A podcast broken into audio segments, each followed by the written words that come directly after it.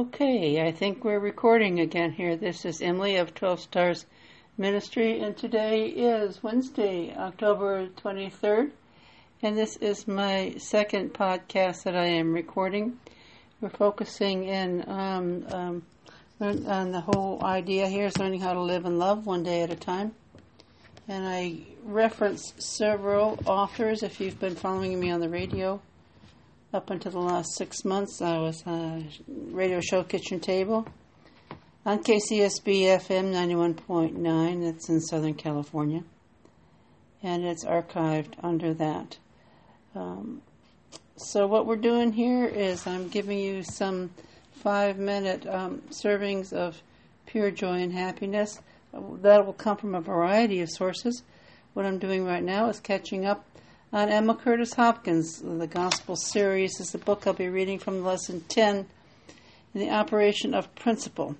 And the whole idea here is what I talked about yesterday as from the teachings um, of the Buddha and for everyone, and from other major leaders also, that we suffer because we don't know that we don't have to suffer. Suffering, he said, is part of human life. And if you're going to be a human being, if you're going to take birth, you'll also experience aging, sickness, and death. And if you don't want to experience aging, sickness, and death, then don't take human birth. So a lot of our suffering is based on our ignorance of not knowing who we truly are. Somehow, somehow, somehow, all of that got lost in the translation a few thousand years ago. So this is just the revelations, of nothing new, but the revelations of the ancient teachings that our ancestors knew a long time ago.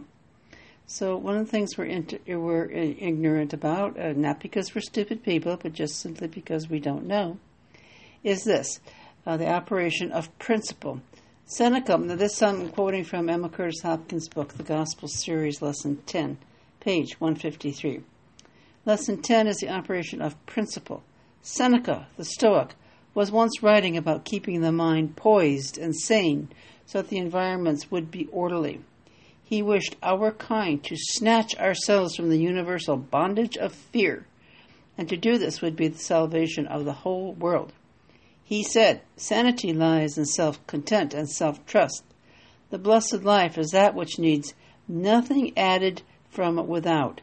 To be wishful, to be dependent upon benefits, is to be unfinished. You have only to will to be good. The soul will then feed itself and grow of itself and exercise itself. You will to be free, to snatch yourself from this universal bondage of fear, which is the oppression of our kind. You must free yourself from the fear of death and then of poverty.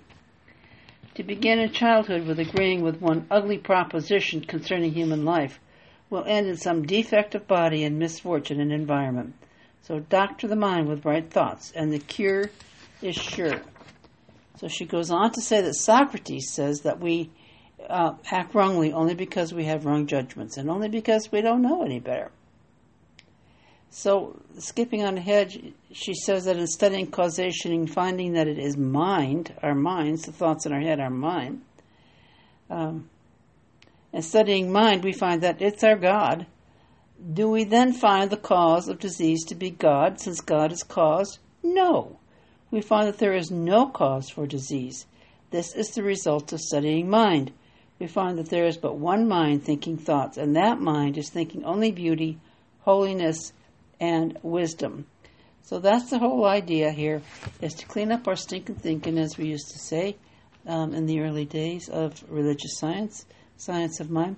And as I have subsequently found out, that's also the ancient teachings as recorded in um, in the, the Buddhist teachings in the last from the last two thousand years ago.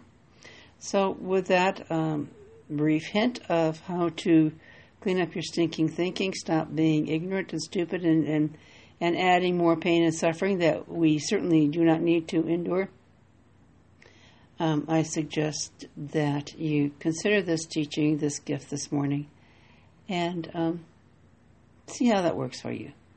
Okay, I'll probably be back tomorrow with another uh, delicious metaphysical tidbit on universal truth. Thanks for listening. Bye.